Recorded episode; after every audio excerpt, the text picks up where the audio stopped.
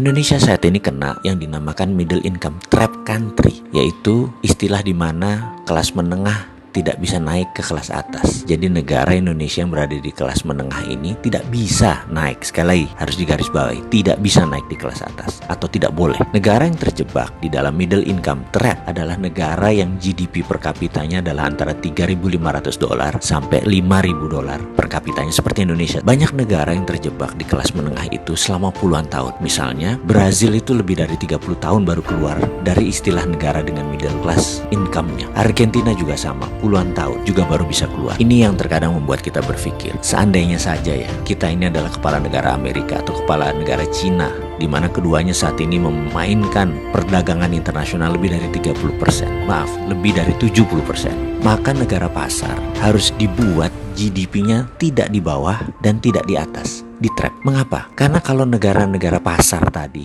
income-nya naik, maka negara tersebut harus menjadi negara produsen. Dan ini malah menjadi kompetitor negara besar. Nggak boleh. Jadi nggak boleh negara tersebut jadi produsen. Kalau negara tersebut miskin, misalnya GDP-nya di bawah 1000 per kapita, mereka nggak mampu beli barang Cina dan beli barang Amerika. Dan kedua negara itu nggak mau membuat negara tersebut miskin. Makanya negara-negara market harus dijebak di tengah. Cara trapnya bagaimana? Dan mengapa harus di trap atau dijebak? Biasanya negara yang berpenduduk besar yang dijebak di tengah oleh negara kapitalis. Caranya dengan Jangan jadikan mereka negara produsen dan manufaktur. Kedua, jangan jadikan mereka swasembada pangan. Terakhir, jangan mereka bisa mengendalikan energi. Ada sebuah perkataan dari Menteri Luar Negeri Amerika dulu namanya Henry Kissinger. You control the food, you control the people. You control energy, you control the country. Kalau mau mengendalikan rakyat, kendalikan pangan mereka. Kalau mau mengendalikan sebuah negara, kendalikan energi mereka, minyak bumi mereka. Kita kasih contoh sederhana negara Venezuela yang baru-baru ini. Negara ini menghasilkan minyak lebih besar dari Indonesia. Suatu saat Venezuela melawan dalam tanda petik Amerika dengan menjual minyak mentahnya ke Cina. Amerika marah dan Amerika membuat Venezuela menjadi failed state atau negara gagal dengan financial warfare yang dilakukan oleh economic hitman-nya, pasukannya CIA-nya Amerika. Dan kita semua tahu negara tersebut dalam setahun terjadi hyperinflation. Mata uang Venezuela nilainya jatuh 1 juta persen sampai harus menerbitkan